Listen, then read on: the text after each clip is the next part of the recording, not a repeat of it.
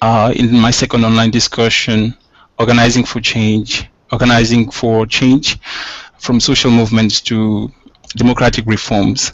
And I'm very happy to have you all today on my uh, panel. Uh, uh,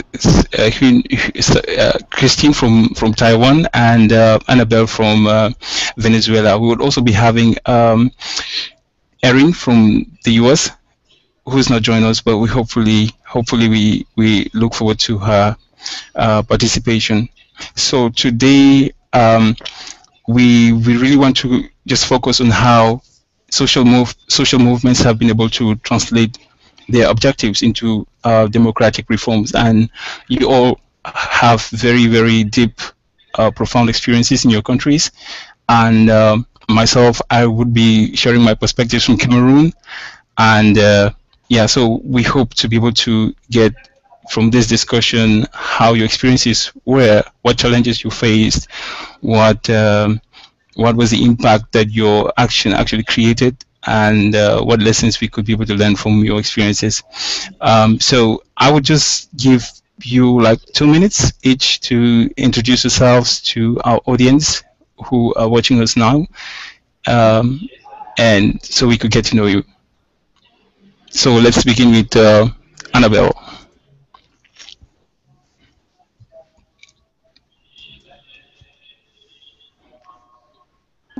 Hi, can you hear me?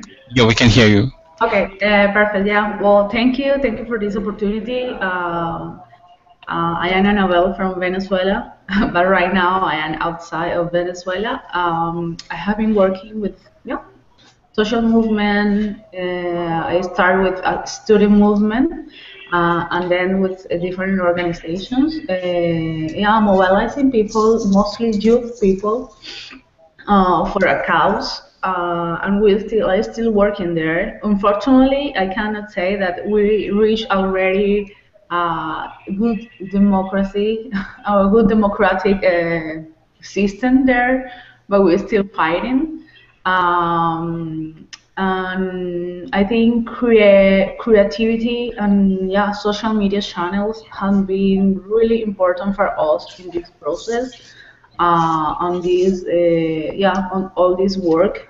One of the maybe most iconic movement or you know uh, campaign with I did and I organized with my team in Venezuela uh, was called SOS Venezuela. We did it in 2014 and was a, a huge protest or yeah manifestation uh, in the world.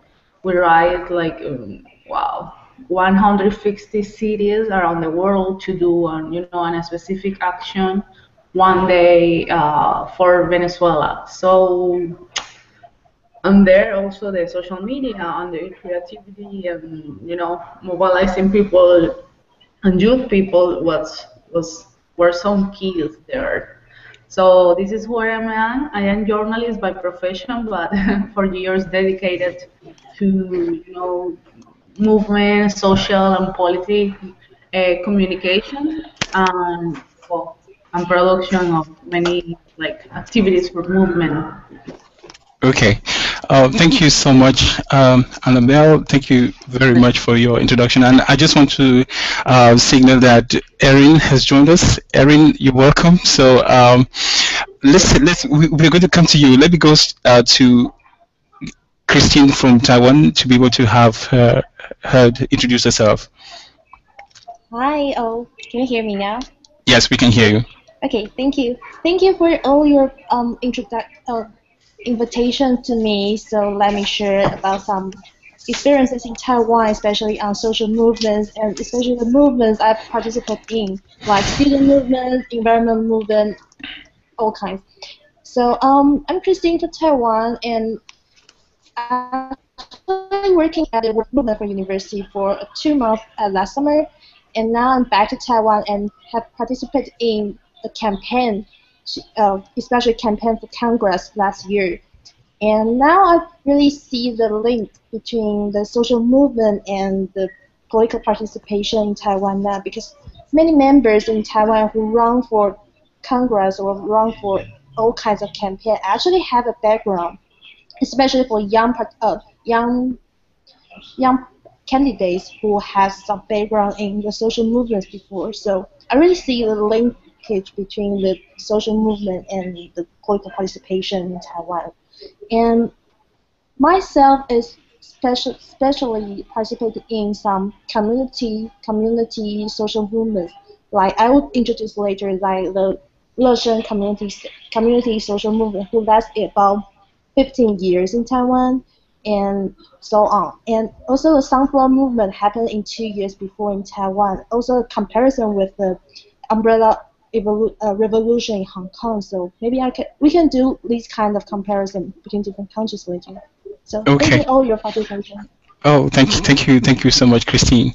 Uh, now, welcome, Erin. We're so so very happy to have you on this panel. Um, I know you you really have a, a long biography, a long long bio on on what you've been doing on social movement. So um, I really just want you to to get that um, summarized in just two minutes. We know you'll be talking about that during uh, your interventions. So um, just let us know uh, who you are. No problem. Um, hi, everyone. My name is Erin Mazursky. I'm the founder and executive director of RISE, which is a global platform that helps movements build active and sustained participation in their work through better access to the really foundational and proven strategies and skills um, that have made other movements around the world very successful. Um, I come to this work after having worked with something like 28 movements in many different countries around the world, I think two dozen countries around the world, and really seeing common questions and common struggles around what activists are really facing and largely youth activists are facing in terms of how to do this work most effectively. Um, and where I think people get um, stuck most of the time is after having built some momentum, continuing to build that momentum and activated participation with the recognition that movements take very long time, a very long time to be successful, and they are long-term struggles. And so we really help give um, catalysts who are leading movements the tools to be able to lead those struggles over the long term and understand how others have been successful doing it. Oh, okay. Thank you so much. Uh, so let me just follow right away with my first question to you. Um, so it's about building social movements. So what does it take to start a social movement? Um, is that that's for me? Yeah, that's for you actually. Um, well, you know, I am humbled to be joined by um, two other really incredible um, activists. I've heard of their work and know that they're, you know, they're really doing this work in um, in creative and incredible ways. The first thing that you really need for to start a movement is it's a few things. It's vision, it's passion, and it's commitment. Um, and so those are really three intrinsic things that we see with the catalysts that we work with who are really leading and helping to spark movements. But one thing I want to really be clear about is that movements are never sparked by one person or even one organization. Movements are usually um, something that comes together after a lot of time um, of people talking and starting to, to build new language and courage within those relationships and conversations um, to actually start taking action. And so um, Rise never works with people who just come to us and say, I want to start a movement, or a group of people who are like, we're trying to start a movement. Um, we only tend to work with people who have already done something and taken action because that is really to us the first test of if you're really committed, if you're really passionate, and if you're really willing to take the risk and, and be courageous in whatever issue it may be, um, and whether you're facing incredible repression or just social ostracization, you know, it takes courage to really stand up and say something different um, and say that the world can be differently. So that's really what we look for first.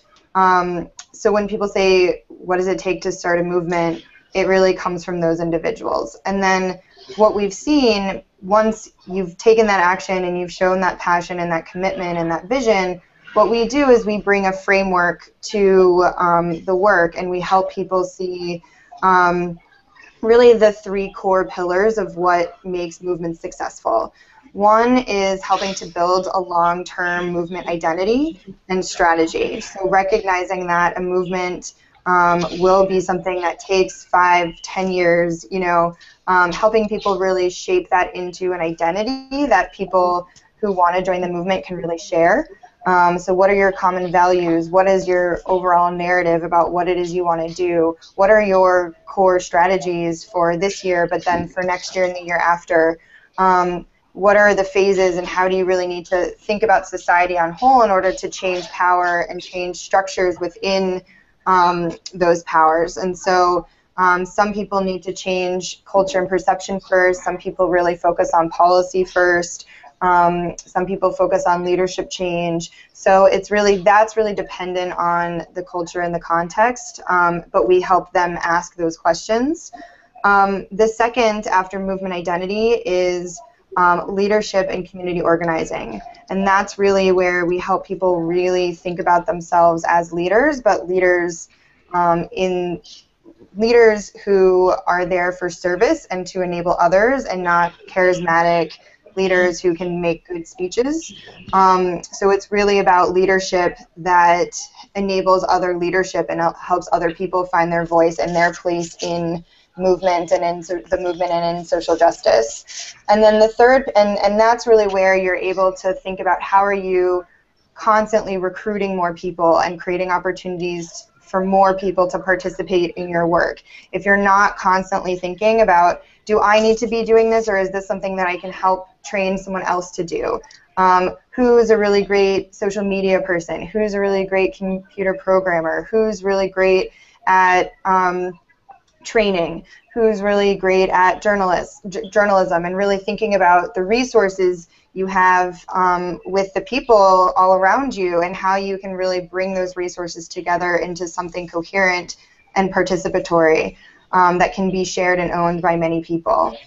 And then the third piece um, is what we call strategic action, and that's more short-term actions and campaigns that you oftentimes see, um, and helping people make sure that they're grounding that action in what we call a theory of change, so that work become the, the movement work becomes less reactive and more proactive. So they understand how to leverage certain opportunities that come up so that they can create opportunities in, in the future um, and really use those short-term actions to both recruit people and gain progress more incrementally, but in service of that broader vision and identity of what they want to accomplish. So it's movement identity, community organizing, and strategic action that um, that we then help ground people's work into. Okay, uh, thank you so much for that um, really, really substantive perspective. Now, let me ask uh, Annabelle. You you led the SOS Venezuela movement. Um, I mean, what and uh, uh, what Erin has explained is sort of a, a very strategic um, pre I mean preconditions that have to exist before you have a very solid uh, movement. Um, I just want to know how your experience was with SOS Venezuela. Did you have to go through all of the stages? Because by the way, it was a very very successful, um, highly mobilized uh, campaign. So, uh, what was what was it like for you to start SOS Venezuela? Uh, yes. Um, well, as uh, as Erin was uh, was saying, uh, of course, the movement required like an yeah wave. I say a wave. Like you need a momentum when you you know when you have yeah that perfect time to yeah to go and do and do something. So uh, I think for us was uh, important the organization we had we have is uh, called a world without censorship in Spanish is Un Mundo Sin Mordaza. Um, since 2009, we, we, we have been working with this organization, um, yeah, doing a really hard work with youth people, and even we are connected with politics, not working anytime with uh, political parties. And I thought I thought that for Venezuela was important because in that way, we work with everybody, you know, not with just one sector, and that allow us to, to be close with different, you know, actors in politics, in democracy, in in, in social movement, and also with uh, civil society. So uh, in that moment, we, we decided to do something because the situation in Venezuela was really critic and still being right now. We are we have a really bad situation, uh, and as as we have people working with the organization, you know, in different countries, Venezuelan people mostly that had, you know, left the country and are living in different cities around the world. We just decide to, you know, contact them and mobilize them to do something. Uh, but also we work in that time we through social media we reach like I don't know 500 people that we because we activate an ad in, in Facebook um, saying hey let's do an activity you know let's do something to let the world know about the situation that is happening in Venezuela so you can be part of this you can be active you, we need you you know like contact us so we left an email and people start contacting us like, hey, I saw your, you know, your ad, your post. I, I want to, I want to be part of it. What should I do? So in that way, we, we create that like kind of movement that we we you know you know we we used to do the activity. We asked them to uh, create a human SOS in the floor so we asked the people in each city in the country, and we reached um, for the first time 150 cities around the world. Uh, in, in, groups, you know, they create the SOS, the humans SOS, and they send out pictures, videos about the activities, and in that in that way we use all the information also to reach the media and to reach also you know different uh, authorities from different countries to ask them support to ask them you know to be aware about the situation um, was yeah was a was a wonderful work I think uh, we use it, uh, our, our small team we have in Venezuela. We were just like six people working really, you know, focused on that. Um, and I think the, the situation, I mean, the critical situation we had was a key. And also, you know, as I told you, the yeah, the organization we had was also a key. Maybe if we didn't have the organization. I know if people didn't know about us, didn't know about our work and about our consent, cons- yeah, constantly work. They didn't, you know, call back to say, hey, I want to participate. I don't know. Yeah. um, and also the people we had in different cities, you know, there was a, that, that was a motivation to okay, let's do something, let's activate because because we need it, you know, for for the country. Um, and social media definitely because everything i mean we had some people in some cities but some cities i didn't i didn't know we, we had venezuelan people there and the, from dubai for example like hey i want to do something like okay i didn't know we had you know people there. Yeah. it was, was just through social media. Yeah. otherwise we didn't know. So i think that's kind of some keys about it. Um, yeah. Yeah um, we, we had sorry we had in that time like uh, five activities. That this one was like the main one when we read the database of all these people in the world and then we call them to do like three or four activities more related to the situation in that moment um, yeah so and we're still we're still in contact with some of them and trying to do something but i think in, that is what Erin was talking about the momentum. Yeah.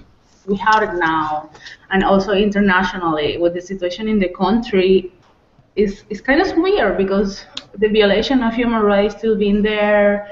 The situation is worse than ever, but I don't know. It's different. You know, the momentum is is totally different. Yeah. Okay, thank you so much. I'll be coming back to you just to hear um, uh, more about that perspective. Now, um, Christine, they have they've they've mentioned something that I think I wanted to hear how it plays out in, in Taiwan. You know, it's about uh, leadership. It's about the political opportunities to be able to build the social movements. It's also about the resources um, that are needed to be able to drive the movements forward in order to you know get them sustainable so what is your experience like in terms of the resources that you have to be able to drive this movement and what are the sort of political opportunities that you have in Taiwan to be able to uh, build these movements around? What's your experience so far been like? So actually, there's a long history between the social movement and political participation in Taiwan. Because I think in 30 years before, there's a huge movement called Wild Lily movement, which is also my boss had participated in and also leader of that movement. That movement actually have created lots of young political political political elites actually now become the leader the leading party of DPP in Taiwan, which also is also the president the president's side belong to DPP party as well. So actually between political parties and social movement there has a strong linkage actually before in 30 years ago. And at, at that time, it's time between the authoritarian government. They are transforming into a democratic government era. So that's the era of how young people they try to change the society, change the world. In, they actually become politicians after years ago.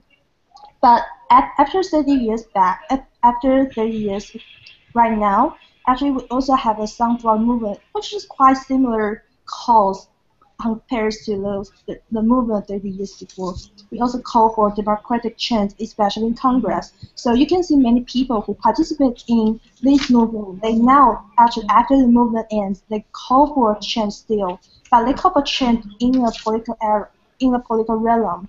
So they participate in different kinds of Congress campaigns or even presidential campaigns after the one year and after the movement end in one year. So the movement ended in 2014, and we have a congressional congressional election and also a presidential election in 2016, which is one year after, one year, two year after the movement. So you can see the change between how the young people as a human resources they change, they devote, they dedicate themselves in different era to seeking different maybe political opportunities or opportunities to change the society and also change the political realm in different areas.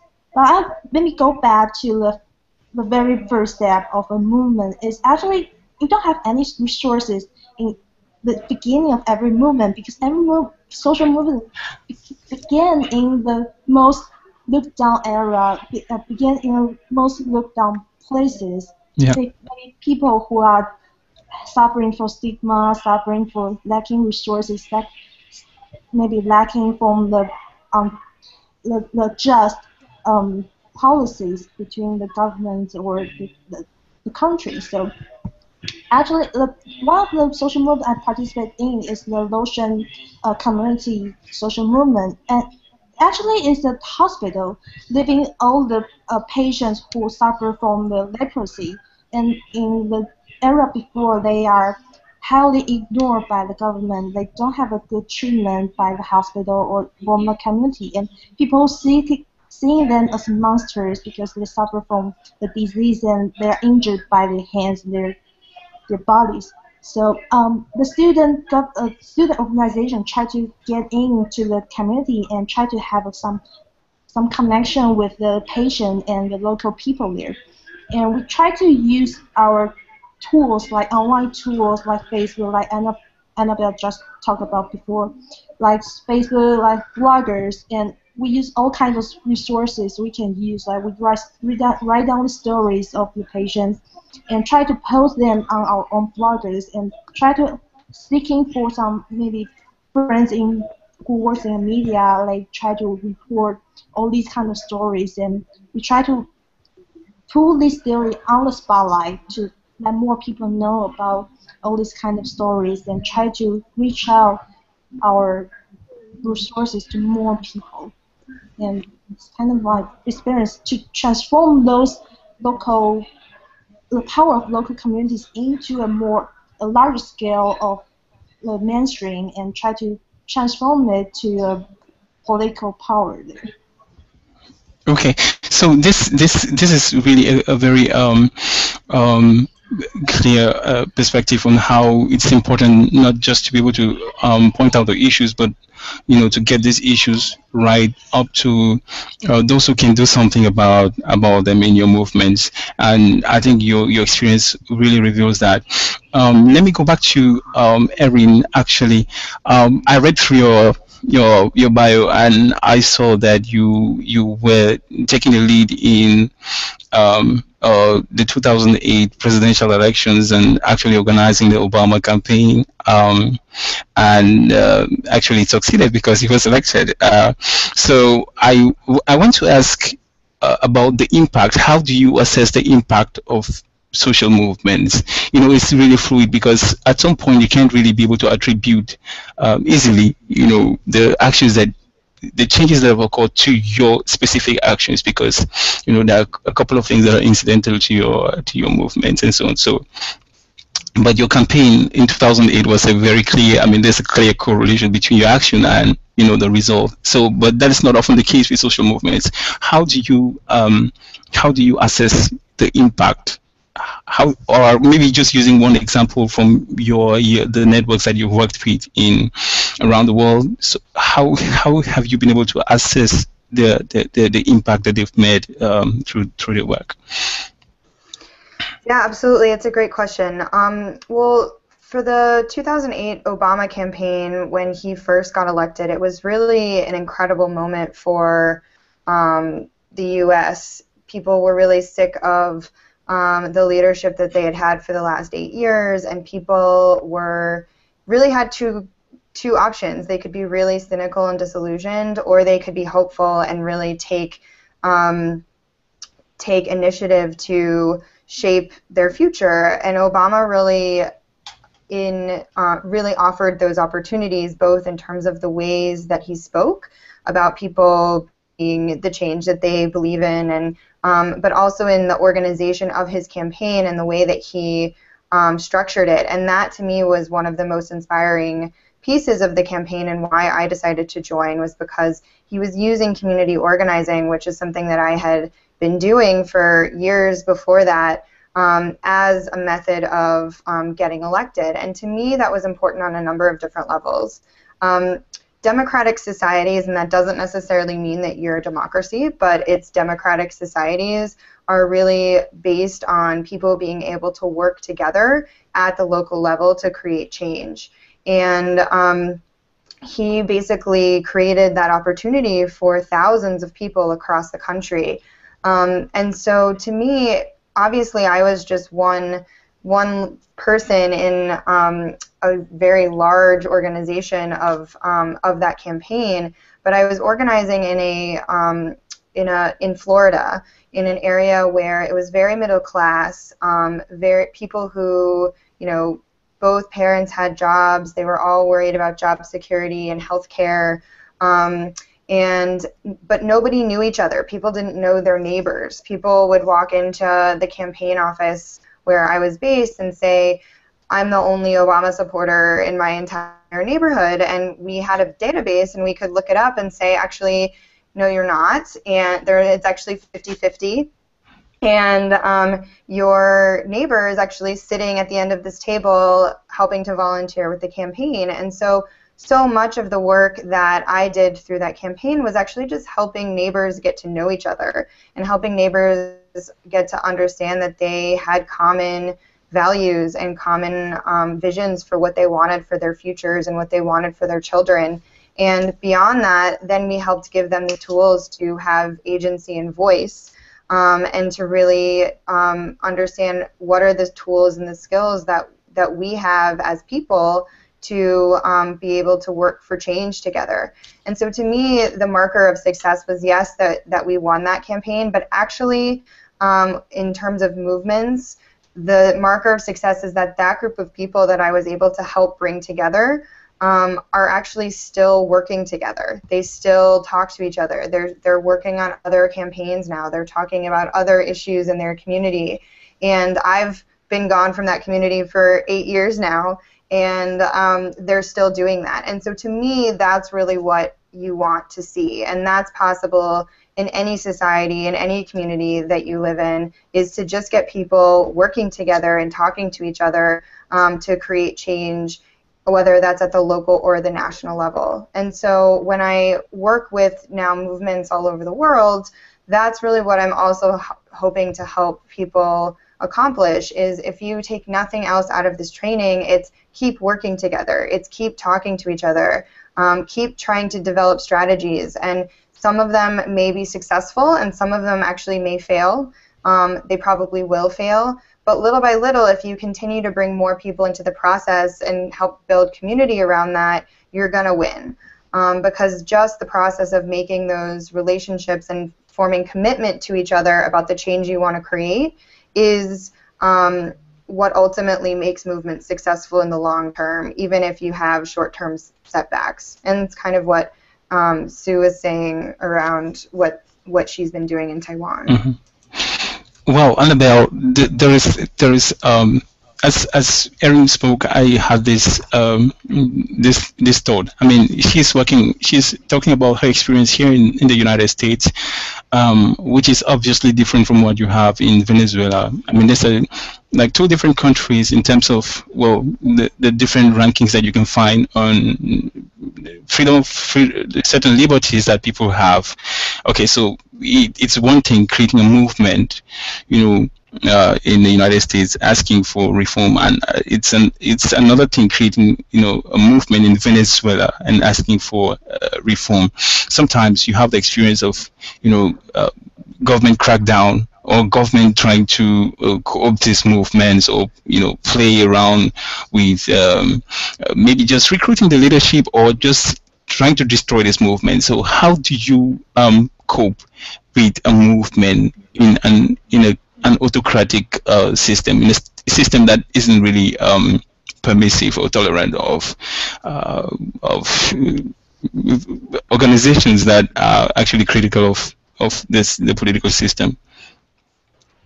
Yeah, uh, it's a good uh, it's a good question. I was just thinking uh, after I answered the question before, like, it's not everything is like a pink color uh, uh, as I explained in the in the part uh, before.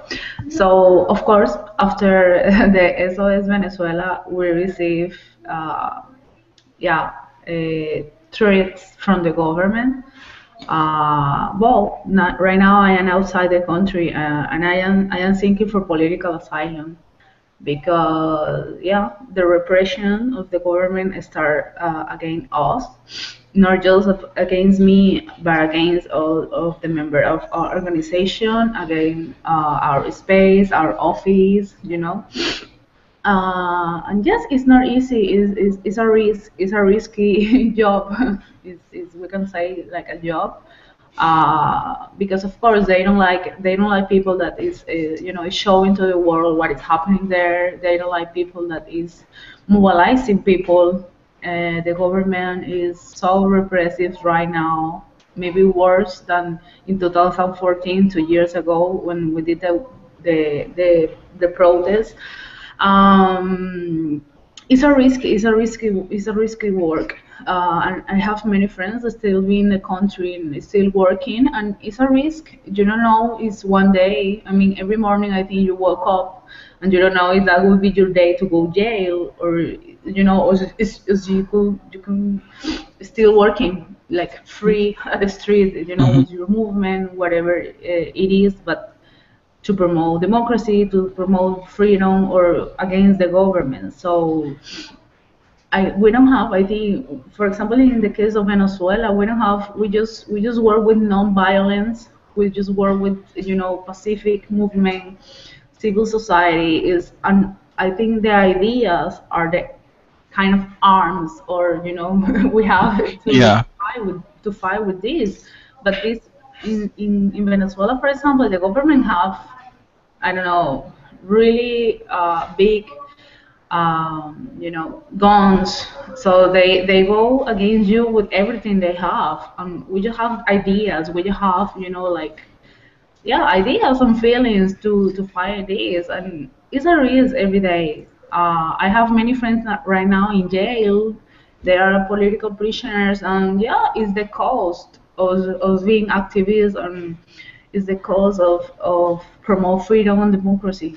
Not just in Venezuela, but also in other countries. But of course, I am talking about the Venezuela. So uh, I think in this case, is is wow, is uh, the union we can have, you know, among different civil society organizations, the connection we can have with international organizations, with international activists is fundamental to you know to, to let them know what is happening there or in, in case we have you know any treat let them know hey can you please help me to you know to to to raise to raise this information among the media among other other organizations so the world can know what is happening there? Because sometimes if we don't get that support you know nobody outside the country would think that is happening there but that is really important um, and yeah, it, it's a risk. I mean, I, I, I think right now in Venezuela we don't have any way to don't don't feel it like a risk every day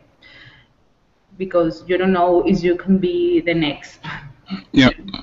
Yeah. So, if, they, if they do it with people that is not related to any movement, to any you know organization, just regular people. So all us that we are activists we are really you know working with people mobilizing people that yeah of course we are a target every day hmm. it's, um, just, way, it, it's not yeah. way to you know to don't be it with yes. different kind of regimes that's true. So um, it reminds me of what Erin said about um, movements being long term. You know, change does not really happen um, like overnight. You have to keep on um, uh, fighting for the cause. Now, for me, my experience in Cameroon is um, um, with movements. Actually, is this with this campaign that we started um, to um, the Vote 18 campaign. Actually, we wanted to get the voting age, you know, lowered from uh, 20 to 18, just to be able to permit young people, um, younger people, to be able to have uh, the possibility of having their voice in the political process and yeah, so we conducted a survey in in in Cameroon, in the in, in the capital city actually, and um, we analyzed, we did this analysis, and then we had to we had to negotiate uh, in Parliament. Um, and had the uh, the approval of the President of the National Assembly to be able to um, make this presentation in in Parliament. Um, from that experience, I actually I know that we we not we are not the only organization in Cameroon that has um, actually asked for the reduction of the voting age, for example, but uh, something has played out because the other the other the other entities that have asked for the reduction of the voting age have been political parties, sometimes of the opposition, and um, you know sometimes they tend to view these opposition parties, you know, as holding very extreme extreme views from those of the regime. So uh, sometimes cooperating with them to be able to listen to this um, to these proposals is often very difficult. So we sort of um, were seen as a, more moderate, more moderate entity that you know was welcome and some sort of neutral um, to be able to drive this uh, this message. So I I one of those lessons that I've learned from this is that um, yeah at some point at some point you you just you just need to kind of um, look for strategies that could permit you uh, negotiate with the authorities with those that have the possibility to be able to drive um, to effect the change that you're asking for. Um, it also means that you have to, um, you know, sustain and, and work with people that you normally wouldn't work with. Um, it means that you have to kind of like mobilize resources and also go for the long term. I think we, we've started this campaign, it's like almost a year now, but it's still ongoing. The laws have not been changed and we're not, we're not giving up either. We have to continue uh, with the campaign. Um, so uh, actually, I, I, I think from this experience that it's not very uh, very easy to be able to um, build movements around causes and uh, to be able to have this um, solved. You know, you've you've had like um, the the feminist movement. You, I mean, other movements that have basically existed for centuries, um, or maybe for decades before whatever they were advocating for was uh, eventually passed. Um, so, uh, but there is there is something in, that I wanted to ask uh, Christine from your experience.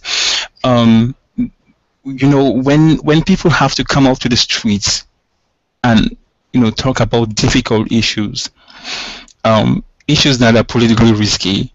Okay, so there are people who might you know do a cost benefit approach or analysis of the situation and weigh the risk and would say oh well there are others who can be able to you know go out there and fight for this cause and i'm not going to be involved. So they prefer um, like to just free ride and enjoy the benefits from this uh, movements and the, the, you know the hard work the hard labor that people will go on the streets and you know march for uh, or protest for the change that they're advocating for. So how does it play out? Do you do you um, see um, this phenomenon of free riding um, as very existent in whenever you develop movements or people just have this sort of solidarity around the cause and it's you know booming and it's really moving with a lot of impetus? Do you have people who are just like you know standing by and watching and uh, hoping to be able to kind of you know make the best out of what comes out of your your movement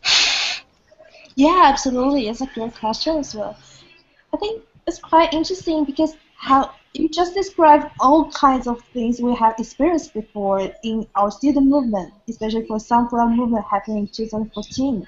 So there are all kinds of even parents, grandparents, and all kinds of people they are they are being against us at the time and as and labeling us as terrorists or mobs on the street and all kinds of dirty words on on us, especially even in mainstream media like TV channels, like call us mobs, student mobs, or all kinds of terrorist words to us to describe the student activists and also participants in this uh, in the movement. So um, I would say our strategy to fight back on these people is to um, kind of we, we try to report everything we've done in the movement, not only the achievement we have, but every live streams. Like we will have live TVs on our. um, the Sunflower movement is around the Congress to ask for political reforms, especially against the um, congressmen and women because they have signed a unjust um, assignment between Taiwan and China. So we try to have a political reform by um, by actually get into the Congress and we kind of control all the Congress and ask to to have to have local people, to have the general public to go down all the lines in the assign in agreement to see if it's just or unjust. And it's kind of a, a totally re return to uh, having the people to have the power again, compared to the only the congressmen and women have the power to go go to the lines before. So um, we actually took down the building of the Congress, and as you can see, that also many mobs to call us we are terrorists or something. But we try to go mainstreams online and put down every everything we've done, and it's we we also ask ourselves to go down democratic decision like we vote and we go go some meet student meetings with NGOs and all the professors or all the supporters with us we try to hold small meetings, also large meetings in Congress and also outside the Congress. So we even have some um, participation, um, like like a deliberation democracy on street. So we have small meetings on the street and to have people to talk about what would what kind of what kind of agreement we want to have and at the end what kind of country, what kind of political parties, what kind of political realities we want to have. And the the, the whole environment around the, around the Congress and within Congress is friendly, and all kinds of people are welcome to join the participate, uh, welcome to join the dialogue to to see. Of course, there are different ideas and different um, identities we have, but at the end, I think that in the process of of, of, um, of discussion will help out to to load down the the different uh, different ideas and all these kind of attacks around the student. And I would say, yeah, the the other strategy we have is just also go online. We are fond of Facebook and all kinds of social medias, and we also have our own online forum uh, discussion forums in Taiwan, and it's anonymous, so you, anyone can post your own ideas, and don't have to afraid that the government or other people were targeting targeting you only based on who you are or based on your ideas, because they can tracking down on you. So I think you, you create a friendly environment to ask people to participate in these kind of dialogues. Well, thank, thank you so much. Um, Annabelle and other people in Venezuela. Yeah, so I, I just it's actually I saw um, Erin was was nodding a lot to what you were saying. It appears she had a lot of uh, uh, some perspective to throw back to you, but um, I know maybe you can just uh, re respond to um, um Christine's comment and and then um, you know give your perspective on this. When you organize movements, you you find sometimes um, people with overlapping like overlapping affiliations out, outside example of um, like the feminist movement for example you know was about women emancipation but sometimes um, what research found was that some, like mostly the married women, for example, were not, never really had the time um, to be able to, you know, or the possibility because of the different affiliations that they had to be able to advocate so strongly for these issues. Um, how has this played out in your experience on the field? Do you have maybe some examples that you can you can you can um, uh, just share your perspectives with, like how multiple affiliations kind of weaken or kind of delay uh, this um, causes that we advocate for? Sure. I mean, I would actually say that first and foremost, um, different associations actually strengthen the movement in a lot of ways. It's actually more about how you think about it. Um, as I said at the beginning, no movement is the result of one organization or one person or one group.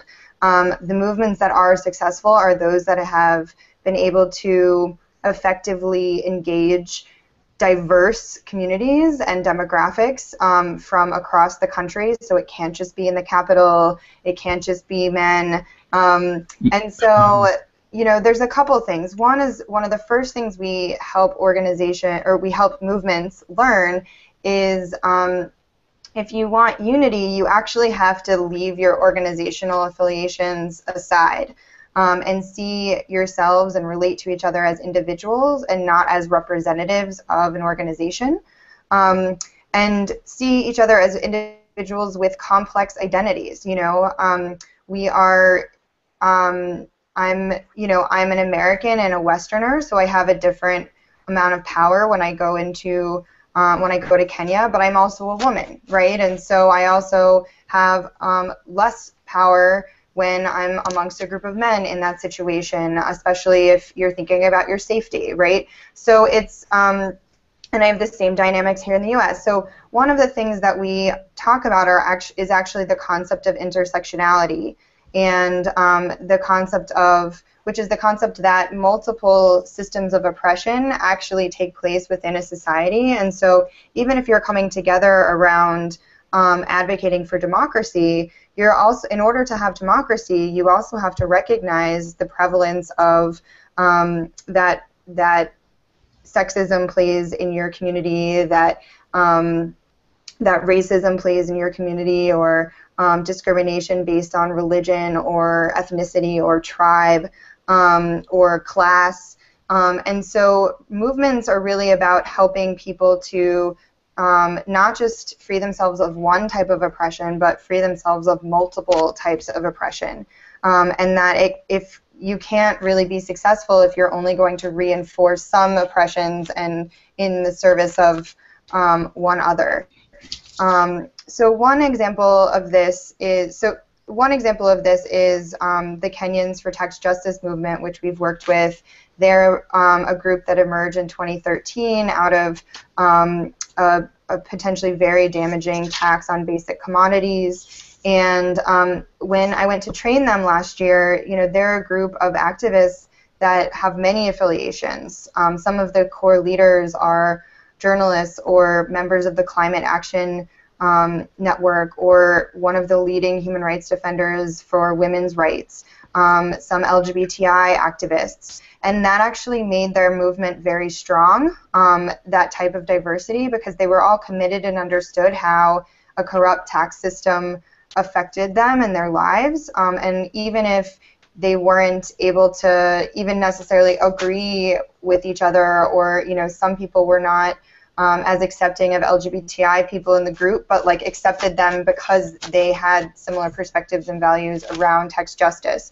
And it's those types of um, groups that help to start break down, breaking down some of these affiliations and um, precon- preconceptions about who people are. And so to me, that's part of the power of movements.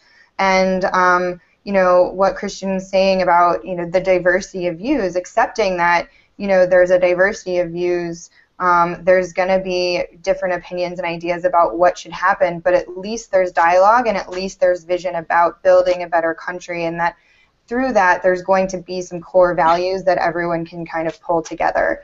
So yes, I think that it can be difficult, but it's only difficult when people see those affiliations um, or multiple identities as barriers rather than as elements of diversity that are actually really, really essential to building strong movements.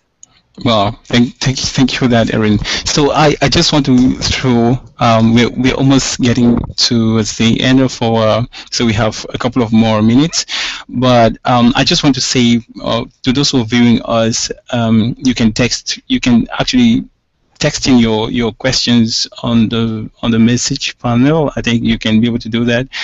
Uh, you can also tweet your questions uh, to at WYMD with the hashtag WYMD Live. So, um, Annabelle, I just wanted to ask you about the the the, the sort of wide i mean how vast your movement was it was like something global um, but then some some people have this perspective that there is for movement to really be very uh, vibrant there is always a need for like physical like a coming together. Okay so so you can you can find like the million the million march that um, you can that took place in New York like the Occupy movement people came out in the streets and this sort of um, builds builds solidarity. But your movement SOS was really effective. Um, I mean, in the diaspora.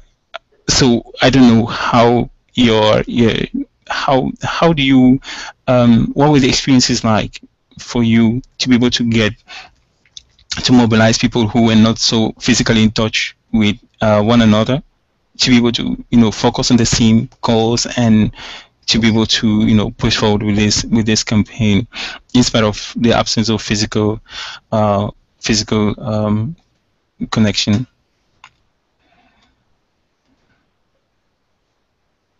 Yes, as, as, as we identified that we want to focus on the international because already in the country was uh, happening, you know, the movement, we had people in the, at the streets, and that is when the violence started from the government. So as we decide to focus on the international, we call, uh, we give, we create like a list of, of steps to recommend to these people outside to do it and the the objective, the focus was to meet, you know, in a public place, and and yeah, we we, we have a the movement, but you know, little little movements in all the cities, but it was was I think was a, a key to giving the like these kind of uh, suggestions, instructions and and designate kind of coordinator for each city.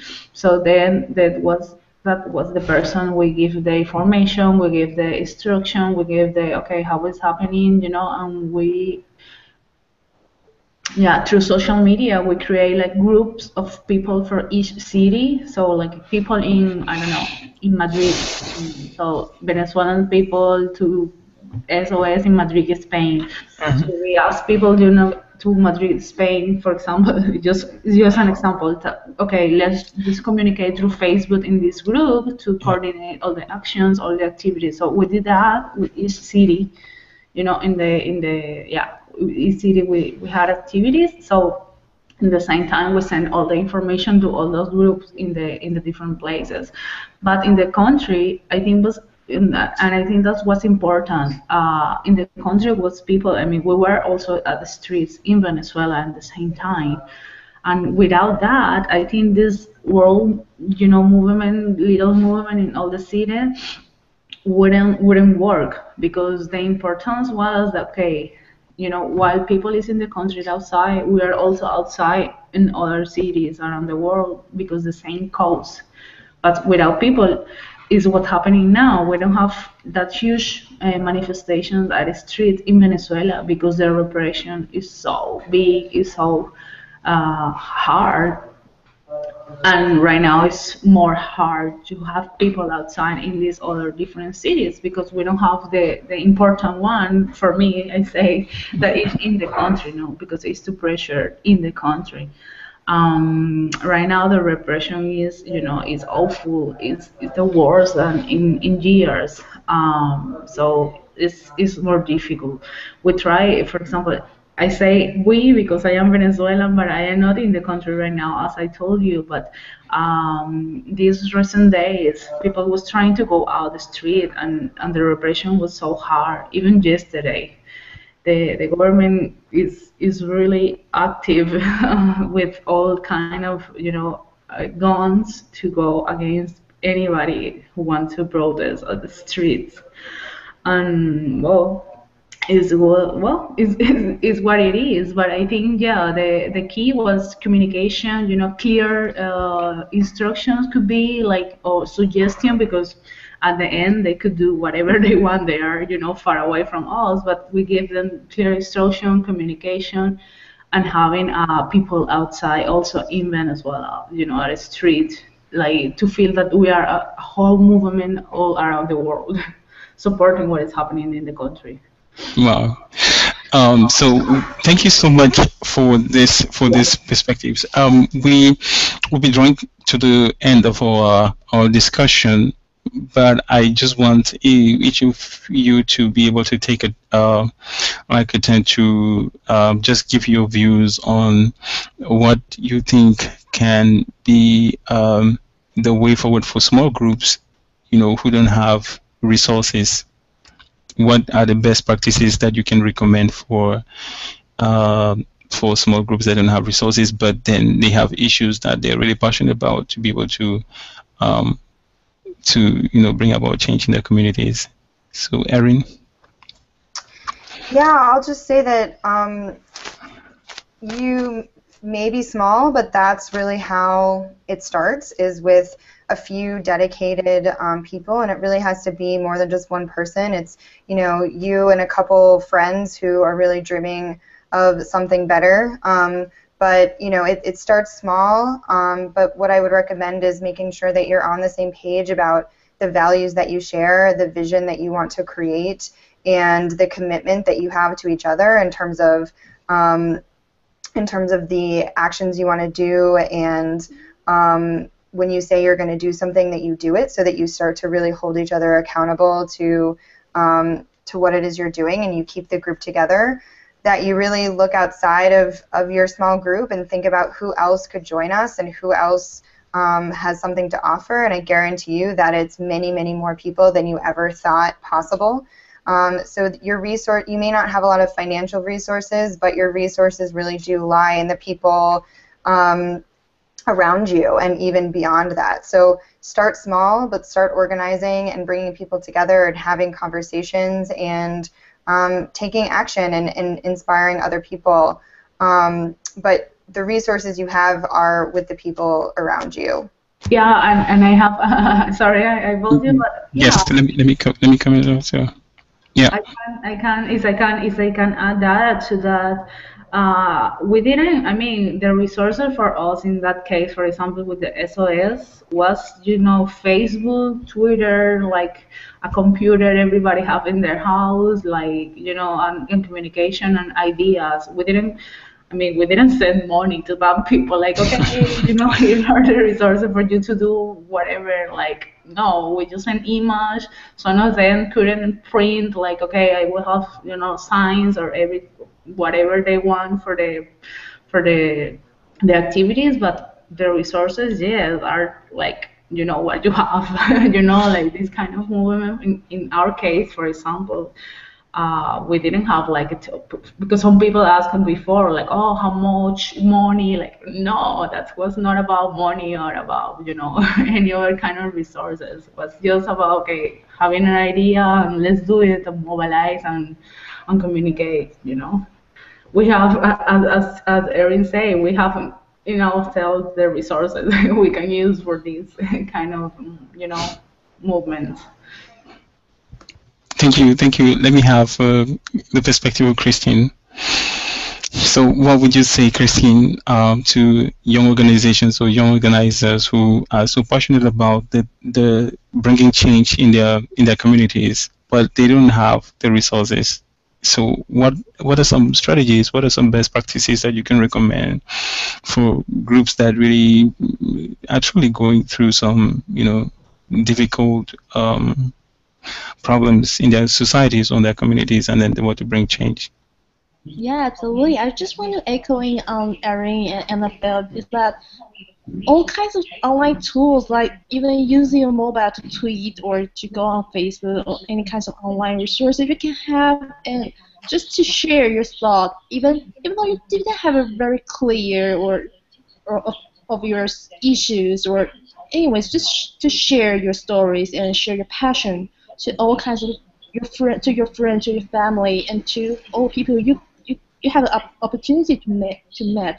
It's it's how you connect with those people is just to share your passion and to to show them how you really care about this issue and care about your your own community there.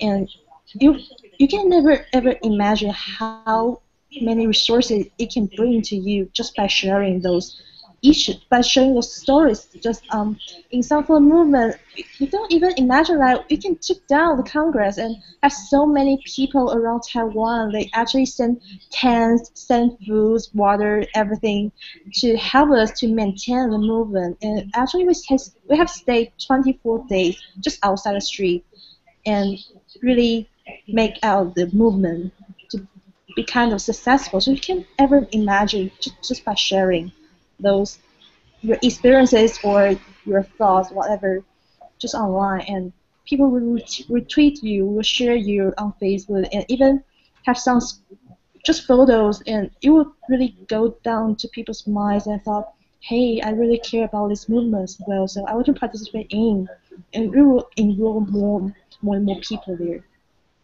Well, kind of resonates with uh, um, what you, you, all have been saying about the passion that is necessary for um, uh, for social movements to really be able to um, have this impetus. Um, and what we all look for is, is is change in our movements. You know, if people are out there on the streets, you know, pounding the pavement, it means that you know what was before isn't perfect, and people just want something better. And uh, so I really, on that note, want to thank you all for your your time this morning and your very rich perspectives for this panel. It's very important. I believe that for those who are watching us right now, and I want to thank them by the way, uh, they have been able to, you know, pick up from your experiences and they can be able to apply some of uh, what you've been able to share, you know, in their work, and hopefully, um, by doing this, we are also contributing to help strengthen uh, some of those movements that are out there, you know, struggling for change in their communities. Uh, this will be my last um, online discussion uh, as a Harvard Youth Fellow uh, at the World Movement for Democracy, and I really want to thank you guys for uh, well, you girls for all the the very very wonderful uh, perspectives. Your your experience is incredible, and you you guys have been really brave. You know, going through difficult um, um, processes just to be able to bring change. Um, I'm really really so so happy and proud that I was able to have you on my panel, and hopefully um, we can be able to co- continue to um, um, you know, collaborate even after this discussion, you know, to continue to strengthen each other. So thank you all. I want to thank the World Movement for Democracy, and I want to thank uh, the Harvard Foundation for supporting uh, my fellowship and making this possible. Thank you all, and I wish you all the best with your work on promoting social movements and reforms. Thank you. Thank you. Thanks for having us. Yeah. Thank you.